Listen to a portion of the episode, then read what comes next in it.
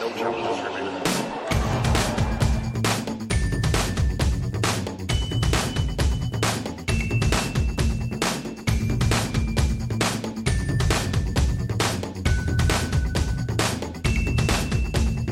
to episode 169 of No Challenges Remaining. I'm Ben Rothenberg. It's episode 169, which is a square number, and that's exciting. We aren't going to have another square number until way far away in episode 196. So let's make the most of this moment, eh? Yeah.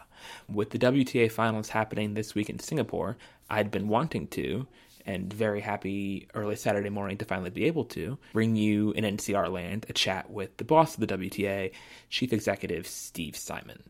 Simon, who replaced Stacey Allaster in the post last fall, had previously been the tournament director at Indian Wells and came in to the job at the WTA with as good a pedigree as you could want in a tennis executive. But in 2016, it's been a wild year in tennis, as everybody knows. He's been thrown curveball after curveball this year in his first full year on the job, both on court with a completely unanticipated and mainstreamly largely unknown new number one in Angelique Kerber, and then also Maria Sharapova's suspension for taking a banned substance, as well as off court with problematically loose lipped executives in Indian Wells and Madrid, and more scrutiny on match fixing than ever before in the sport, and so on. It's been a lot. Simon also generated headlines of his own this fall when he said in a press conference in Wuhan that he was considering fairly radical options for changing the format of singles matches in the WTA to include hastening and quickening measures like no ad scoring and even super tiebreaks instead of third sets. Simon and other WTA corporate leaders addressed the press gathered in Singapore already in his annual State of the WTA address, one small part of which we'll key in on with a roundtable later but there are lots of questions and issues still afloat in other realms. So, with all those question marks and also continued uncertainty over the WTA's plans after being unexpectedly excluded by ATP Media from its popular tennis TV streaming platform starting in 2017, an announcement of which caught fans of women's tennis completely off guard this fall, uh, there's a lot to talk about. So, without further introduction, here's my chat from Saturday morning between the semifinal matches in Singapore with the WTA Chief Executive, Steve Simon. I mostly want to uh, talk about looking ahead, but first, just I guess you, you've just finished your first lap, so to speak, on, on the tour uh, after Yeah. taking over last Yeah. fall. And it's been a an eventful year, to say the least, in, in tennis. Just just in a few words, how would you describe? Uh, I, I guess everything that you've you've gone through, because I think you certainly got uh, a lot more curveballs thrown at you in your first uh, at bat than probably could have been fairly expected.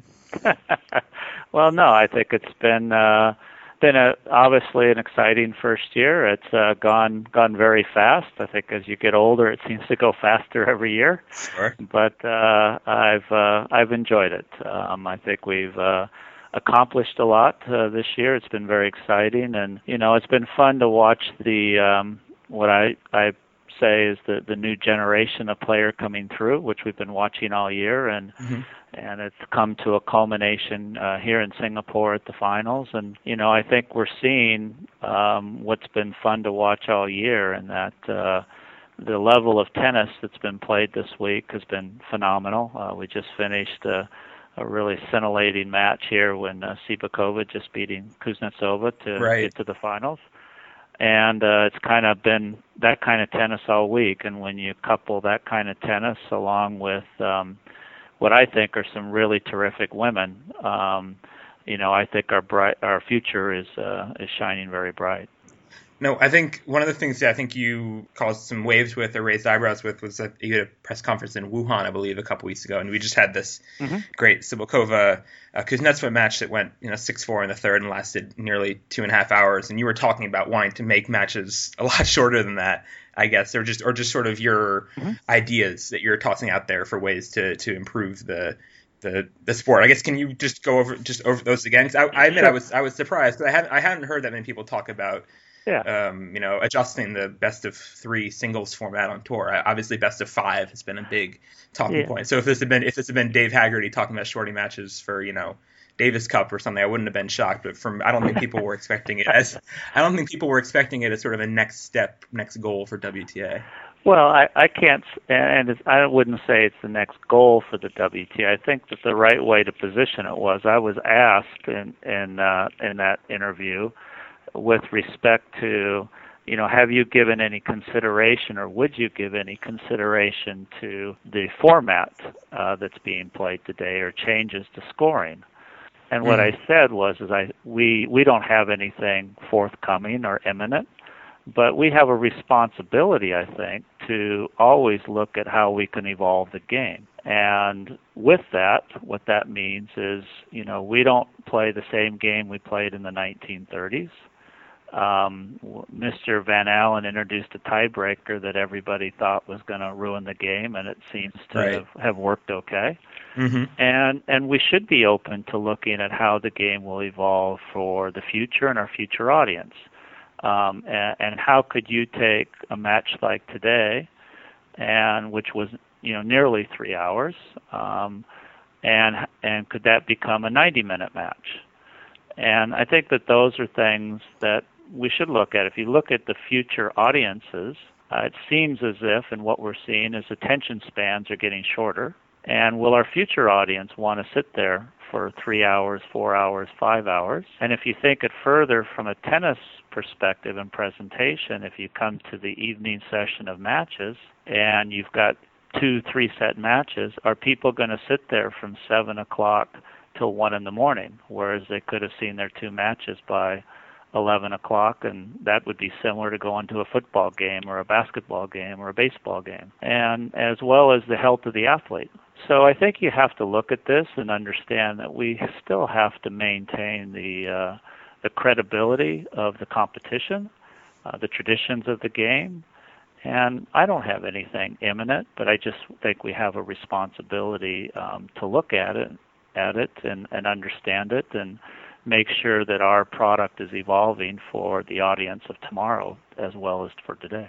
I, I, I understand that sort of general desire, but I'm just first of all, I don't think there are that many matches that really come that close to three hours just to push back on this a little bit on on the WTA right now, and it it would seem like something more, you know, less disruptive, like quickening up court speed might be something that could be looked at before changing this match. And, and just also with the super tiebreak and the no ad, I'm not sure that it's. I mean, they've ATP and WTA have rolled in in the last within the last decade, I think, in doubles, uh-huh. and yeah. I'm not sure that it's that's making the format you know more more snackable or more more in tune with millennial attention spans.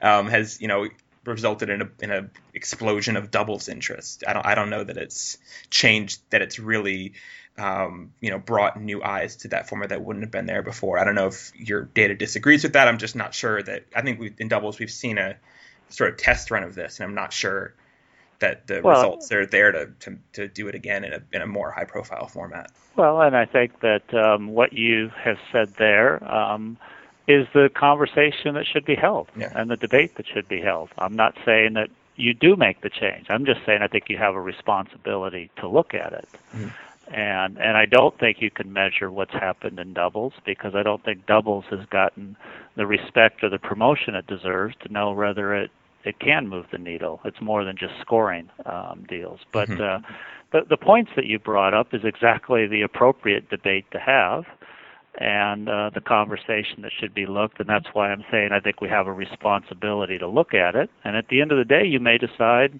you don't change anything. Um, but there isn't anything imminent. I just says, uh, and I will always say that I I feel a responsibility to look at any new idea and always be looking at how the game can evolve so that uh, we stay relevant uh, in the future as well as to continue growing our audience wherever we can because audiences do change. Sure. Um, and, and speaking yeah. speaking of that audience, one thing you guys have announced this week is this WTA Networks launch um, officially. Mm-hmm. And I guess I just want to ask, because I'm not entirely clear on this is that would WTA networks with some form of that serve as uh, just immediately the tennis TV replacement? Because I think that was something that caught a lot of women's tennis fans off guard in the last couple mm-hmm. months this fall when Tennis TV sure. and ATP Media announced that that was going to be switching to uh, an ATP only sure. platform starting in 2017. And I'm not sure there's been an explicit uh, rollout yet of w- what WTA is going to do to, to fill that gap next year. Yeah, I think that we're looking right now at where those uh, streaming rights will will will house or be be broadcast from. WTA Network certainly is an opportunity that will be looked at. Um, we're currently looking at a variety of opportunities and options uh, for that. And we had a, um, a very good run with uh, Tennis TV and the ATP uh, media. Um, we were treated very well there. We definitely enjoyed it. I think it's just a function of making sure that we have control of our rights um, as we as we go into right cycles and other things that will be forthcoming. I need to make sure I have control of those rights, but um, they will be presented. They will come back out. But uh, you're right. Uh, WTA Networks is a potential home for them, but we haven't established that as of yet. With I guess it's still being uncertain. Are, are you confident that there is going to be a streaming platform available once you know the first balls are hit in Brisbane and Auckland in just over a couple months yeah, I, now. I do not expect that that will be available okay. um, for the first quarter of the year. I think mm it'll be second quarter of the year before okay. that's resolved because this didn't come to a fruition till late in the year. Um, but that's a, that's a projection. Um, and there may be something that we can do earlier, but if you're asking me today, I would say that it'll probably be second quarter. Mm-hmm. I guess uh, sort of on that same sort of pattern. I know there's this new broadcast deal, global with with beIN Sports that got also that got announced I think during the French mm-hmm. Open this year. Right. And in the U.S., it'll mean for the first time in a while that I guess it, I, from what I can tell, the joint tournaments like Madrid and Rome would have separate broadcasts where the ATP would remain on Tennis Channel, presumably, and the WTA would be on beIN, which is sort of a, a new format I, that I can remember in my American tennis watching lifetime to have a joint event on different networks that way. I think it's happened in other countries, but I think it's the first time in the U.S. Just wondering if that's if that's something that's a, the concern at all for you, just because I know that this sort of combined product of ATP and WTA together is really become the, the trend of the last of the century, and all the biggest WTA tournaments, all the mandatories are combined. Most of the ATP Masters are combined uh, on the other side, and it seems like they've done really well together. So going sort of dividing that audience, I just right. I just worry that that makes it a an either or rather than an automatic both, which I think had been a, a big reason for the success of, of women's tennis, especially compared to other sports. That it was able to be this this co-ed venture for so long as a packaged sure. product. Sure, sure. Well, I think there's a couple things there. Is first of all, the U.S. tournaments, um, who they still have their domestic rights. Right. Um, they're not part of our pool. Yeah.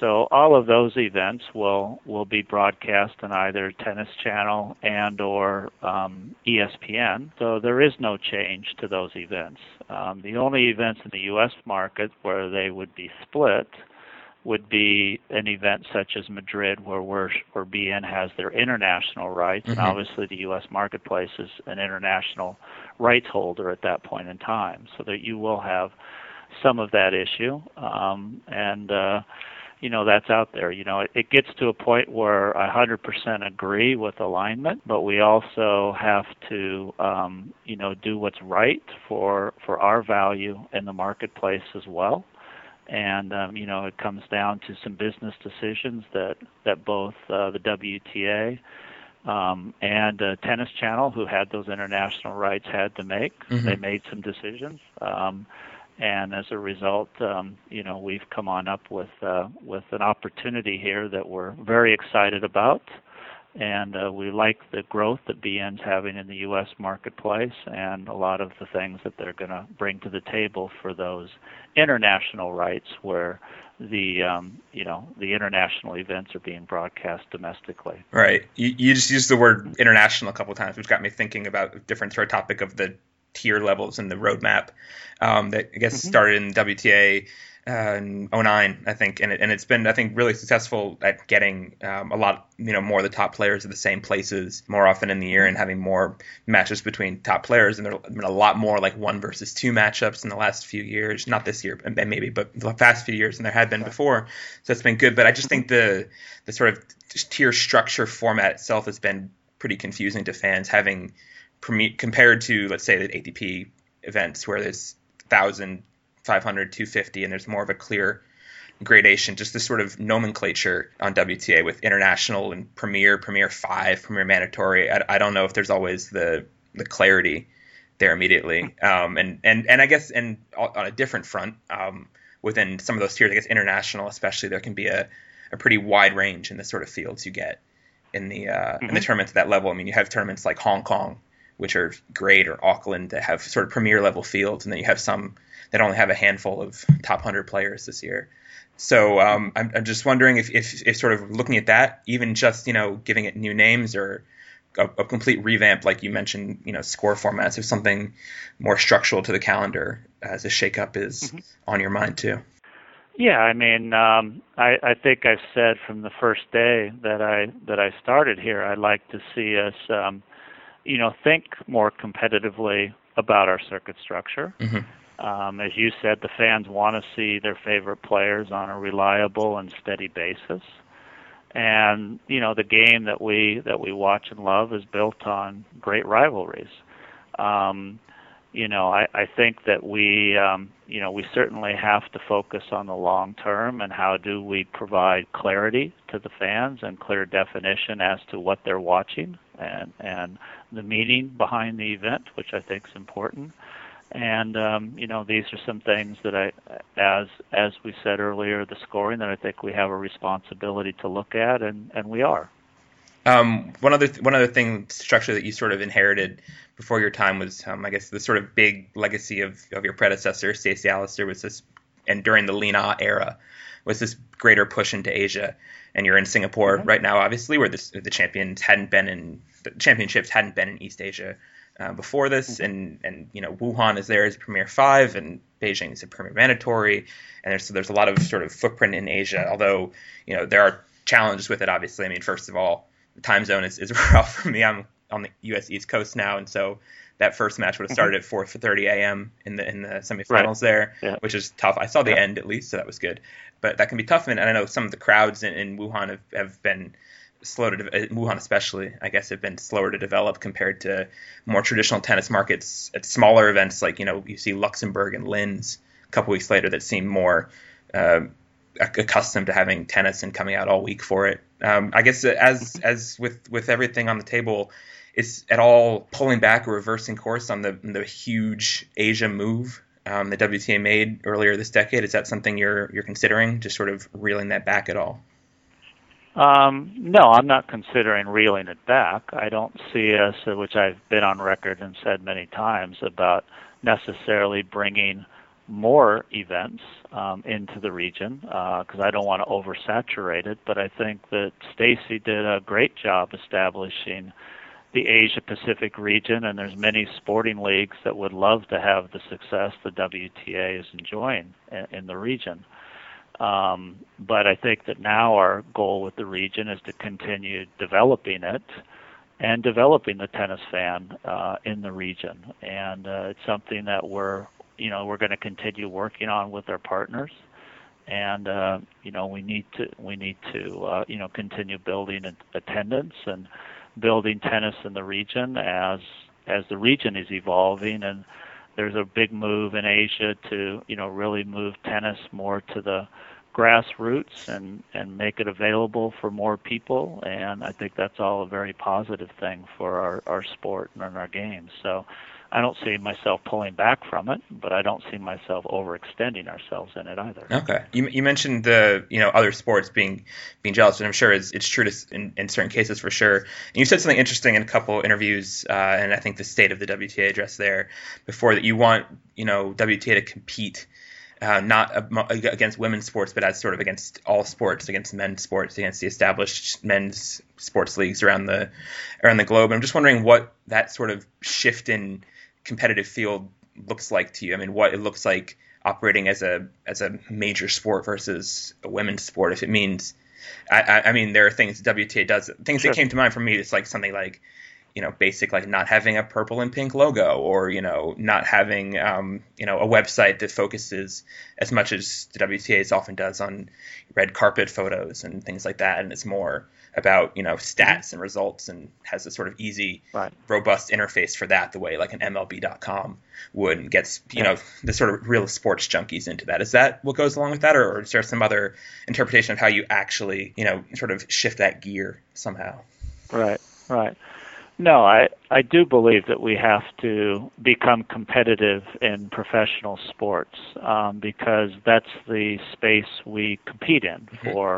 All of our rights fees and our sponsorships and our audience and our fans, etc. Um, we're competing against all those major sports, so we need to be. Now, how do you compete in there? I'm not necessarily sure. The color of our logo um, makes a difference on how we're competitive there.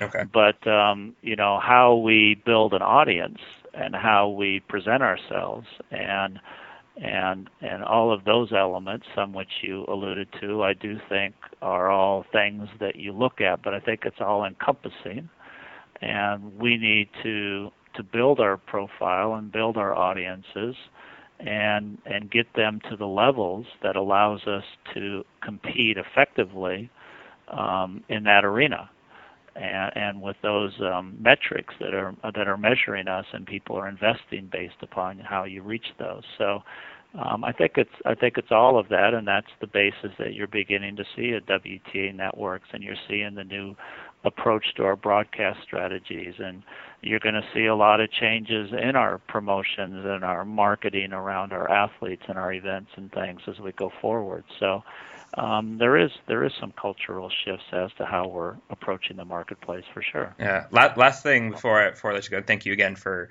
sure. for your time here. Um, it's, it's actually something off again off a question you got. Um, just going to sort of tee up the next segment on the show where we're going to talk about uh, issues raised uh, just couple, among reporters by this uh, streaming of press conferences you guys are doing, which wouldn't have, which was the first question you guys got at the yeah. at the mm-hmm. speech. It wouldn't have been my first question, but you know it's uh, but it but it is but it is an issue uh, among reporters this uh, streaming of press conferences and which has you know previously been the sort of the well that reporters you know right. drink from to build the backbone of their stories, and if it's getting you know sent out to the world for free, it, it could you know jeopardize the ability for people to travel for you know trips that are uh, ambitious often for this media climate, like a trip to Singapore, which I know I don't know if there are any American uh, reporters, you know, external reporters there, for example, mm-hmm. this tournament in mm-hmm. Singapore. Um, right. So I guess just wondering just what that uh, streaming venture is is worth to you guys. I'm just curious, like how you guys measure the sort of monetization crudely you can get out of streaming a press conference compared to uh, the damage it might do to the independent, you know, more mainstream media who would give you the coverage, the sort of yep. earned coverage you get in, in newspapers by them being there with a more robust uh, presence. No, I think it's uh, I think it's a very fair question, and and I think that you you know us well enough. Um, you know, we're we're here to to work with with everybody, but I'm not so sure that the argument that no one's going to come because the press conference is being streamed has relevance. And the only reason I say that is not that people wouldn't make that decision, but if I'm watching other professional sports, all of those press conferences are being broadcast or pretty much available on a live basis. And when I look at that room, I see an awful lot of reporters in the, in that room and I think the reporters that do travel get some information that the ones who don't and are watching on TV don't have access to. Mm-hmm. Um, I think it's uh, I think it's incumbent upon us to make sure our sport is dynamic enough and the stories are dynamic enough that that the the publications or the destination that's covering us because it's not all publications anymore shows you how old I am um, you can still use the word publication. It's okay. I don't, I don't need to hit all the buzzwords today. Okay. Um, you know, uh, will cover us. And if you want to, if you want to look at it, is that obviously we're in a transition in our world as to how our news is covered and the platforms that it's now showing up on. There isn't as much of the the print, a hard print uh, publications or distribution as there used to be. It's it's becoming more digital platforms that carry the written word. Mm-hmm. And if you want to look at it, we had, you know, are we better off? Uh, and this is a fundamental question and can certainly be debated. But we had a room, I'm going to say, of approximately 60 reporters that maybe were in the room, and we had 33,000 people watch it. So are we reaching more people and reaching some publications that couldn't come because we made it available to them that wouldn't have covered us or written about it before? because uh, they didn't do a stringer or didn't weren't here to cover it. So I think it's that dynamic, you know, and and the, the one of the examples that was brought up was the Washington Post not being there. You yeah. know, by streaming it, was the Washington Post now able to cover it where maybe they wouldn't have covered it before?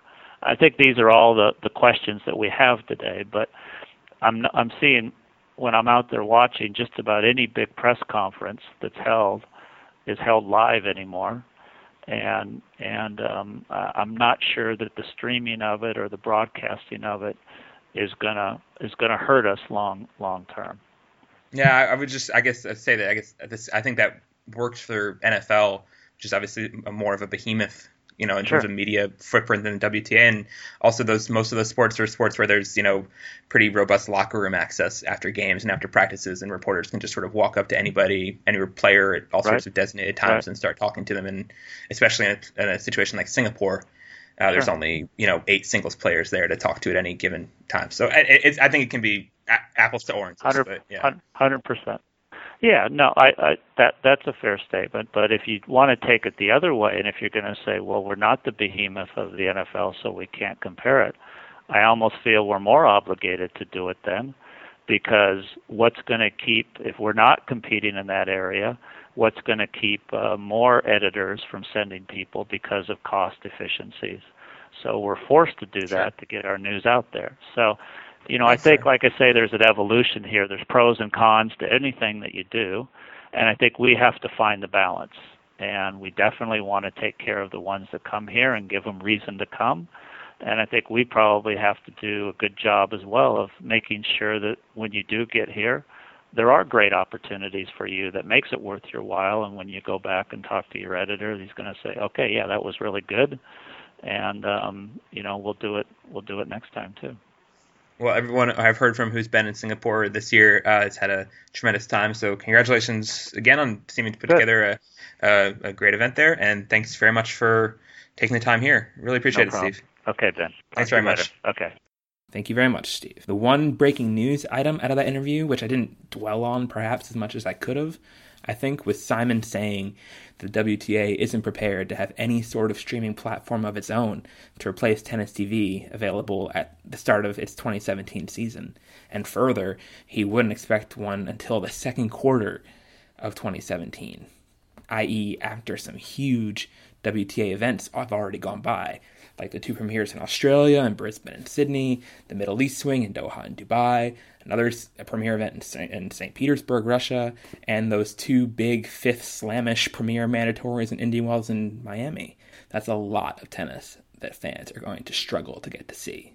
What the WTA does seem prepared to stream, however, is live press conferences. The moment I touched on there at the end with Steve came from a notably tense exchange at the beginning of the Q&A which followed his State of the WTA address with a question from Barry Flatman of the Times of London about how concerned journalists are that streaming of press conferences makes useless their presence and expenditures traveling to tournaments for access by making perhaps this most essential moment of communication between players and journalists available to anyone with an internet connection immediately for free. From the WTA Insider podcast, here's a condensed excerpt of that exchange, which starts with Barry and then goes to Mike McGraw, CEO of the Social Channel, who is an organization which is working with the WTA, and then Micky Lawler, who speaks in her role as the president of the WTA.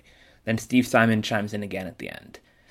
The whole thing, and really the whole podcast episode, is worth listening to if you're interested in learning more about the corporate culture and priorities of the WTA at this moment. For now, take it away, Barry. Hi, Barry Flatman, The Times of London.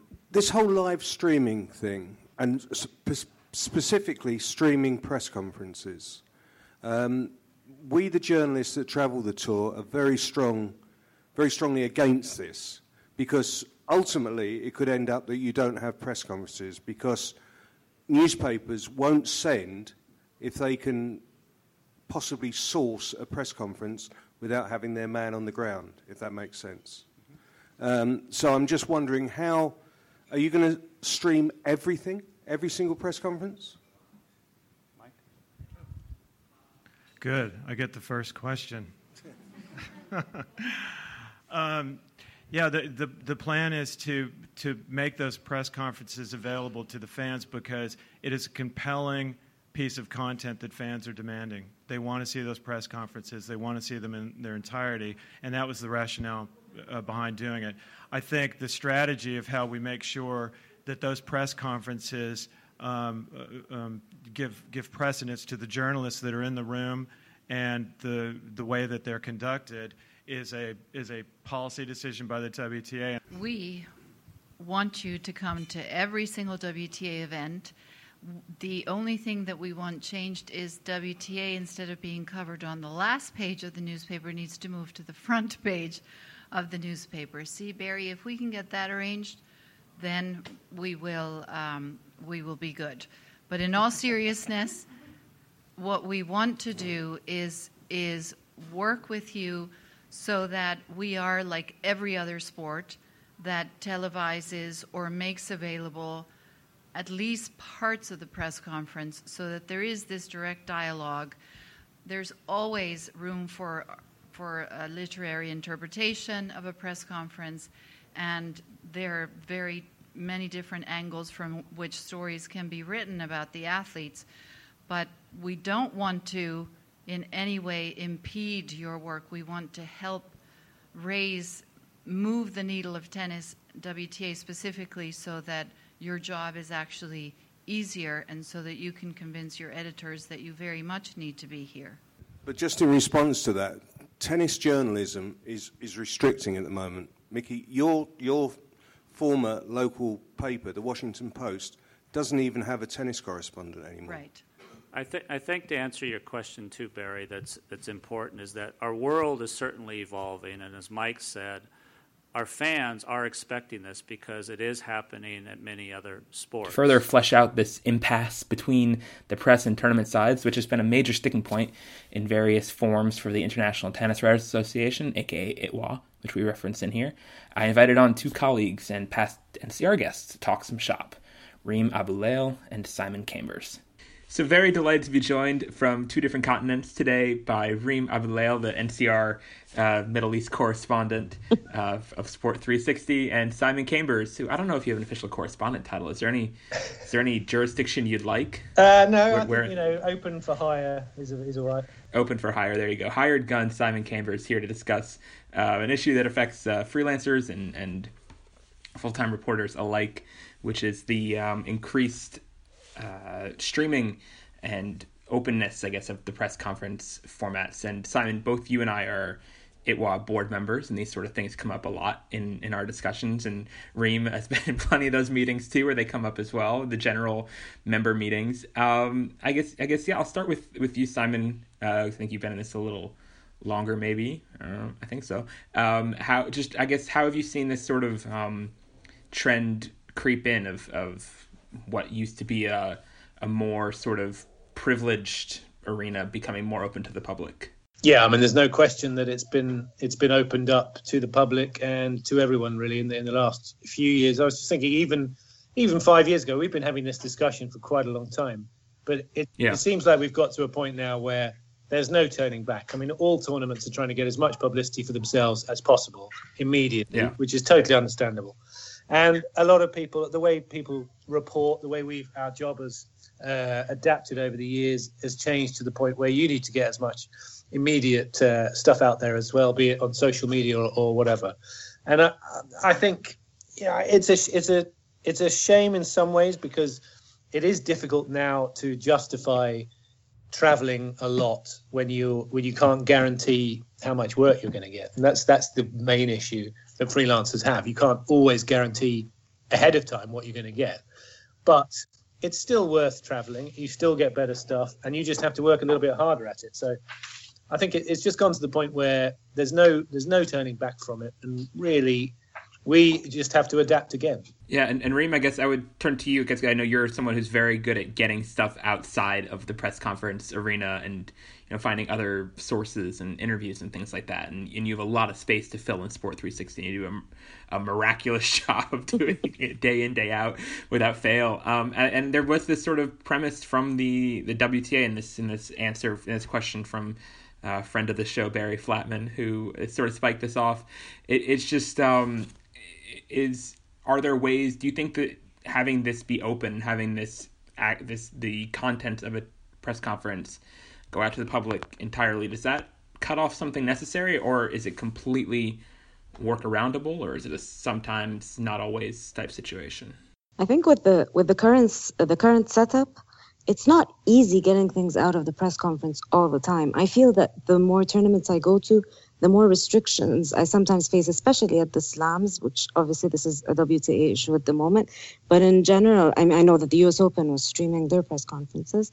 Uh, with the setup right now, you really have to hustle so hard to to get stuff outside the press conference. Sometimes it works, sometimes it doesn't.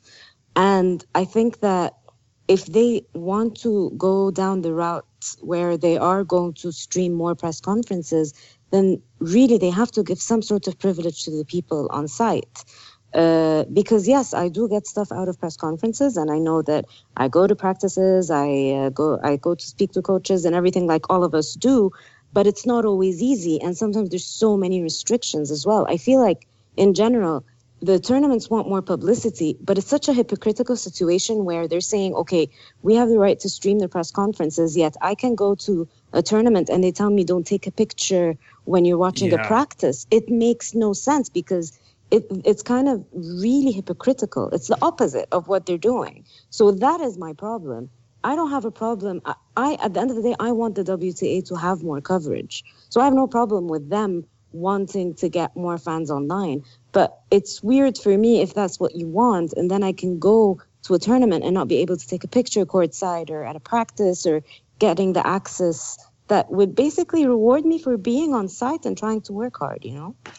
Yeah, no, that's completely right, and I, I, think that that the photo blocking is something probably a lot of listeners aren't aware of. But they a lot of slams have these very strict rules about reporters taking photos with their own iPhones. At sometimes at practice courts, sometimes at match courts. I know like U.S. Open, I don't think cares, and uh, maybe other ones don't. But I know Wimbledon has like you know if you pull out an iPhone to take a photo at center court, you might you might as well be pulling out a gun the way they react. it's, it, it's, true. It's, it's, it's, it's, incredible. You got more chance and, of getting a gun through security than an iPhone at uh, Wimbledon. Yeah, prob- probably, and probably, and and it's just it's just bizarre to me that fans who are sitting we are right in the arena in center court. Fans who are sitting, you know, one section over across the aisle can happily take as many photos as they want, but they don't let the reporters take the same photos of the same match. And they're not great photos either. It's not like any of these photos are going to, you know, steal jobs away from the photographers exactly. credentialed on site or anything. So it's just this odd, yeah, restrictiveness. And, and I think on the on the on the to, you know play journalist advocate or you know the old school side of it.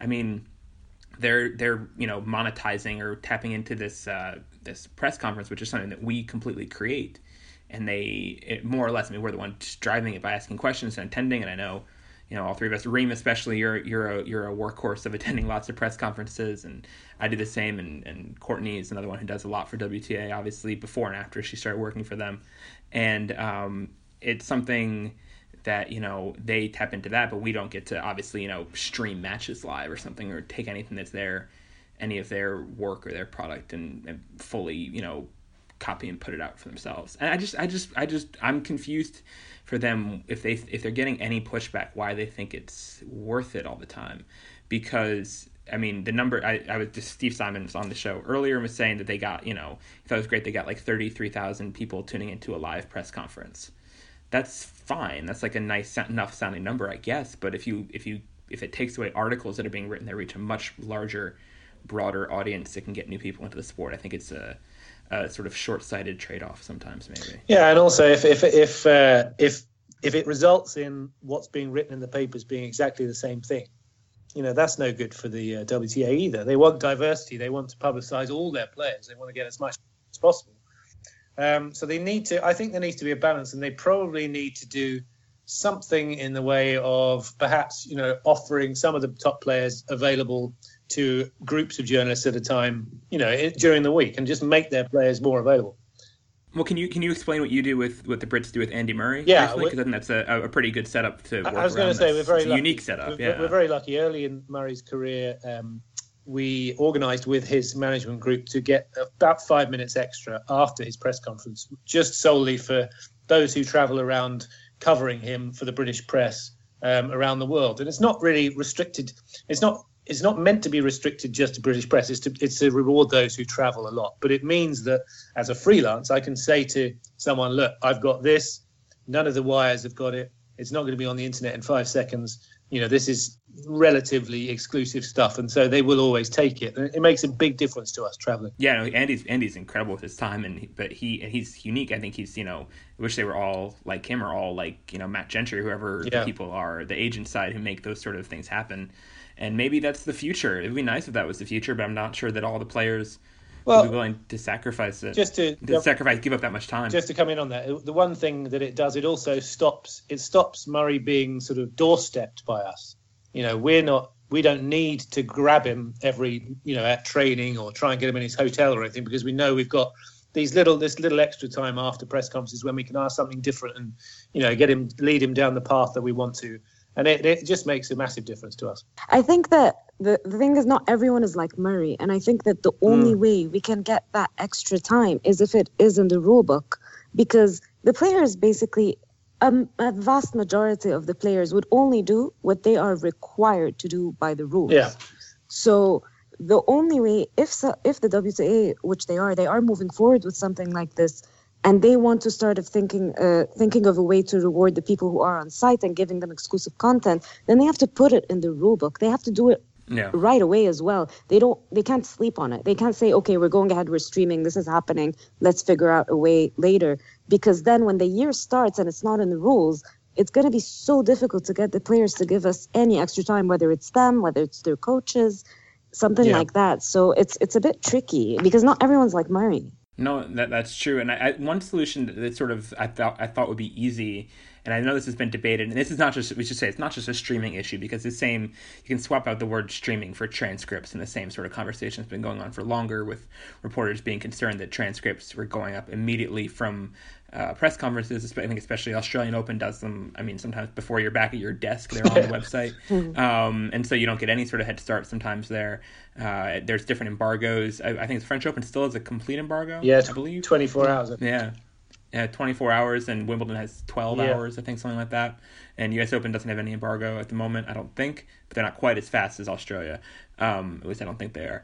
And yeah, it, it's a it's I want one solution on that if there in case there is one is just to have like the first half or first you know set of time like four minutes of the press conference, you know, transcribed and um and streamed or something, and then have maybe maybe longer than that for certain matches later in Grand Slam, something like that, and then have it um uh, have the you know light shut off and the transcription stop afterwards. Have a sort of built-in Murray style afters with everybody. I don't know if that would that would work or not, but it's something that seems like a decently easy solution. I think it would work if you if you look at the way golf works. I mean, in some ways, Yeah. some ways you don't want to do it because if you've got a press conference of a match that's really the match, the result was irrelevant, but something big happened in it, you're going to go straight into that. It's hard to wait four minutes to do it, but golf, Yeah, you don't want to have too much foreplay. no, but golf, yeah, golf has um, the, where they where they just take them through their round, and it's very sort of formulaic. But it is like like a driver on four, six, 10, 12, 18. You know, hold five putts, blah blah. blah. But it gets through the basics and the minutiae, and that's done. And then it opens up to general press, which is not on transcript. Yeah. That might be a way. No.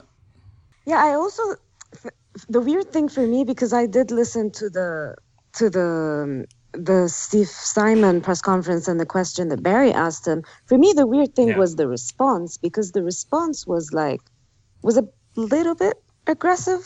I don't know if aggressive is the I right thought so. word. I thought I thought I thought that it, I thought that it was very um it was it was just very not that and I understand that Barry can be seen in the sort of in the, in the role he's playing as being sort of you know they might see him as a as a dinosaur of a relic of you know he's you know advocating for this print style and you know you know week sometimes you know Sunday paper type thing um, that they think is outdated and not part of their activations for future fan engagement of millennials or whatever their buzzwords are and and I think that so I, but I think that's just dismissive. I think that if you make everything, you know, destination content, if you have to already be a WTA fan, you know, to want to d- dial into the WTA website to get stuff, um, then you're only really preaching to the converted, and you're not going to win it over anybody new by having, you know, solely uh, I guess vertical Mm-hmm. distribution methods Yeah. like that. I don't know. I think I think that I think that there should be an appreciation that um, you know selfishly and egotistically I can say among the three of us uh, that you know that our sort of reporting can bring it to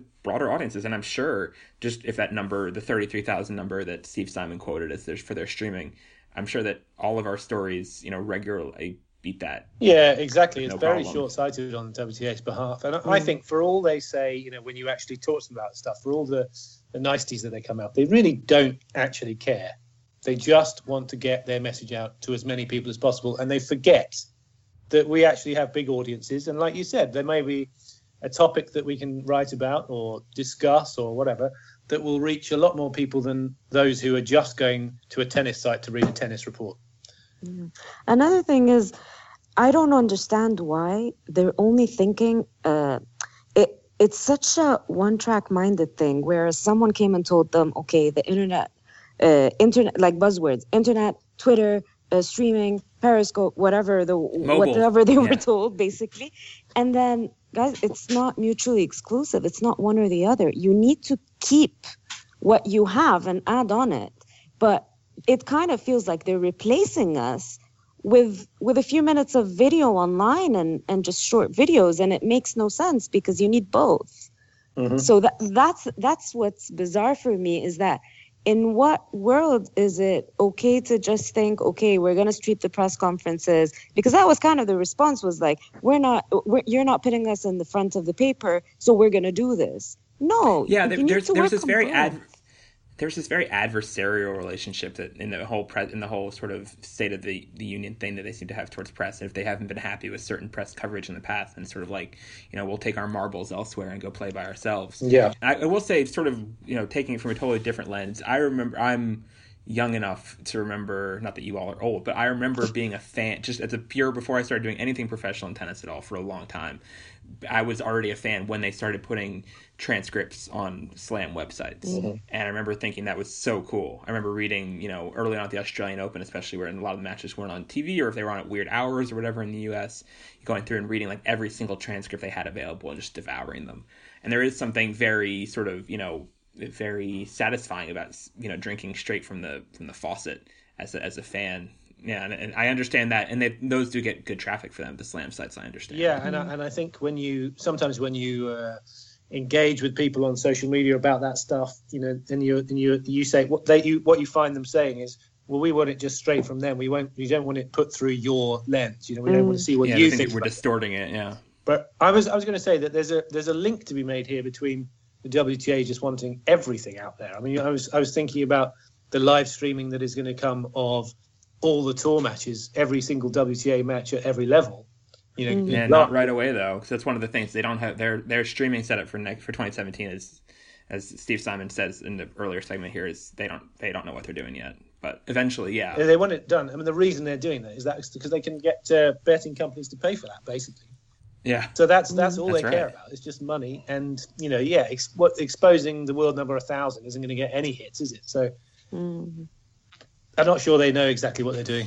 No, it's an interesting it's an interesting sort of reminder to keep in mind that you know so much of the and we don't think this especially from an American's perspective we don't betting on tennis is a ridiculous concept here on any any level but but how much of the sport is just fueled by betting money and how much of even those you know transcripts are just if somebody mentions rolling an ankle Yeah. it changes the odds Yeah, or something right, yeah. um so yeah so it's it's important to remember that is sort of the fuel of this engine so much whether we like it or not Yeah. Another thing that they mentioned in that press conference is that they want to be like every other league in America. You cannot compare tennis to other sports where literally journalists have access to locker rooms, where journalists have way more access. Don't treat tennis, which is like the seventh or eighth most popular sport in America, to one of the more popular sports in America, where there are way more journalists on the ground and there's way more access. For me, if you give me the access, I'm happy for you to you guys do whatever you want, but you can't compare. It's ridiculous to compare it to the NFL or NBA or any other sport. It makes no sense. No, it's, it's also just very American centric, isn't it? Just don't, you know, mm. yeah, you've got an American chief now, but you know, make sure you look worldwide and globally at what everybody else is doing. And I also just think that for tennis, the sort of threshold of what it takes to the sort of access it takes to make a, a great story or an important story is so much higher so much higher of a bar than Yeah. it is in, in the NFL. I mean, in the NFL, I mean, you can write a story about you know so and so, you know, partially, you know, strain, you know, third string defense person. This I sound like I've never heard of the NFL before, but you know, uh, strains strains strains his calf and it's probable for the game on Sunday, and that can be your whole you know story. It's just that sort of little thing that can affect people's fantasy teams and betting and whatever. Um, in tennis, you know, to write a story, you have to have you know you know quotes and original topics with some sort of outside the box angle. I mean, none of us are doing you know unless it's like really late rounds of the slam generally, or maybe a final of a tournament. Maybe Murray is a little different, but generally, I'm almost never writing straight up match reports Yeah. and it just that's not how that's not how it works and i think that you know it, i mean there's different issues that go into it too you know mix zone proliferation around the atp which has sort of more match centric you know rushed but immediate access i think would have probably been more suitable back for when that was when match reports were the the thing that you know that kept everyone's toast buttered in tennis. But I, don't, I think that's different now and you have to have something which i enjoy doing. I, I as a writer i enjoy you know being creative and finding some weird angle from some quirky nonsense to write about you know instead of you know talking about left-handed ball kids and some or something you know who knows? Yeah. No, I agree that it is more interesting in general that the right now, especially for print, no one is going to wait for a full day to know what happened in a match. I mean, there's there's no wait for me. I I never, especially with time zones and everything as well with Dubai, like I would never put up a straight straight up match report in the paper. Maybe in the beginning I used to do that because also my bosses expected that. They're all from like a bit old school British newspapers, and they always were like, "What happened in the match?" I'm like, "I'm gonna say what happened in the match," but by by the next day, everyone knows what happens in the match. So that and if you really care you can stream it now and watch it live yeah and there's replays as well. I mean, on tennis TV, I, Yeah. I sometimes watch the replays, uh, like full match replays on tennis TV. So, so I mean, it's really hard, and everything is usually for me uh, very quotes heavy. Like most of my pieces are quotes heavy, and once these quotes are all out there early on, it gets really difficult. And I'm happy to do the work and everything, but at the same time, it's not always easy, it, uh, especially with WTA. I mean, WTA co- uh, access to coaches is not that easy. You really have to know them, just have a good relationship with them to, Yeah. to manage You have to get reach their- them. And even then some of them just like are not the, there's this one coach in particular i won't name but who i always text after important matches being like hey are you around for you know to chat about this match? And he's i never once responded but then every single time. And this, this literally happened like five or six times. And then i see him in the hallway he's like oh i got your texts. It's like yes this is this is this is i had to like walk walk seven hallways to find you and you didn't realize how to respond to it. So they're not always like the most easily findable and accommodating people. And that's the sort of hustle you have to do on deadline sometimes in order to make your story unique and and I think that yeah you don't just want to be a, a story that is I mean, you know sometimes you're forced to just churn out the the copy you get in press conferences especially if it's something like uh you know a Serena or a Federer where you're not going to get you know your odds of getting one on one with them are very small and odds of getting anyone in their camp to talk even well Patrick talks a lot but but you know Yeah, but I mean, general, with with sort of thing. Roger, it's always hard to get any of his coaches in any of his camp. I know Severin always speaks when Stan's playing, but never speaks when Roger's playing. Like there's certain things where it's hard, and and sometimes you waste so much time just waiting after a match trying to get the coaches, and then- and then Yeah. if you needed to file for the web or if you needed to file for your paper for a deadline, it's really difficult to get that done. I was standing in the hallway waiting for Magnus Norman after the U.S. Open final for like at least 90 minutes. It felt like after the U.S. Open final, that was long because they were like celebrating the locker room and there was no like system to make sure that he was out there. And there was, you know, me and a dozen other reporters from around the world waiting for Magnus to emerge. We spend eventually. we spend as much time waiting for the players and their coaches as we do watching the matches. Yeah, Oh, yeah. absolutely. and it's and it's not to not to complain. I mean, obviously, this is a, a you know a, a good life overall we have. I don't want to come off that all of us are set, you know, sounding too you know whiny about. 'cause I think a lot of people listening probably would feel like we have best jobs in the world, and there's some degree of truth in that sometimes for sure. It's just it's just we want to hope that we preserve this sort of um, sort of livelihood for you know ourselves and generations to come. And if, if it is a thing that's going to become obsolete at some point, so be it. I'm just I just think with the WTA streaming these things, which I just again I don't think this is making them money streaming press conferences.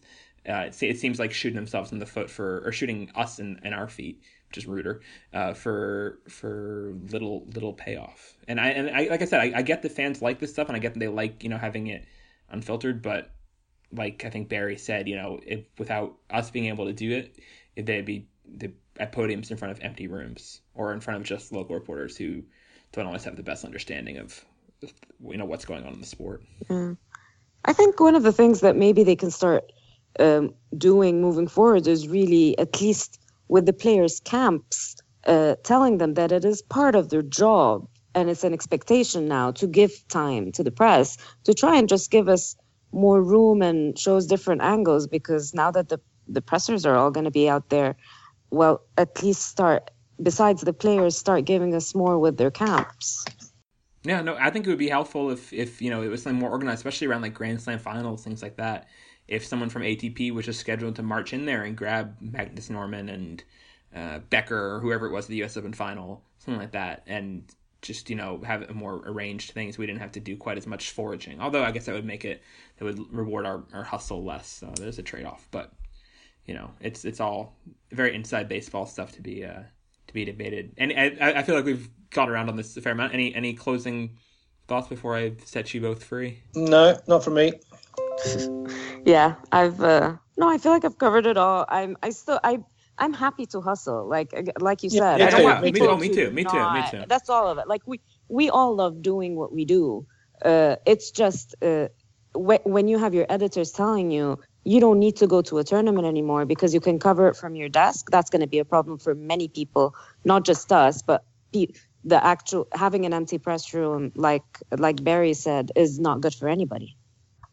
Yeah. Yeah. Exactly. No, it's true, and I, I know I know one reporter who says that he when his when his boss doesn't send him, um, you know, has him cover remotely, he always tries to do like a markedly worse job, and vice versa. like when he's on site, really tries to hustle to make it seem like you know sending him around in the future is viable, which mm. I understand. I, I don't do that, but I understand that on yeah. on some level, it's being a, a means for preservation of this uh, of this dying breed we we live in. So from uh, one, uh, you know, I feel like there's a asteroid on the horizon and we're all the, the dinosaurs and it's getting very dark.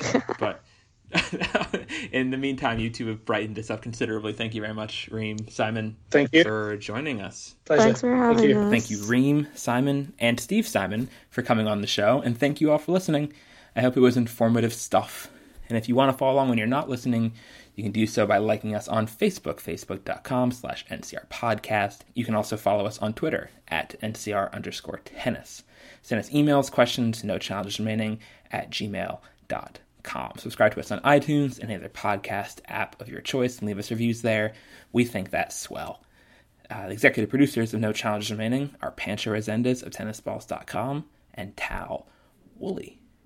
Uh, no rant today, but I will briefly marvel at this modern world of wonderful technology, streaming and non streaming, which makes it possible to pull together a show with four people spread evenly around the world in Washington, D.C., where I am, in England, the Middle East, and Southeast Asia, all to sit around and talk about tennis stuff.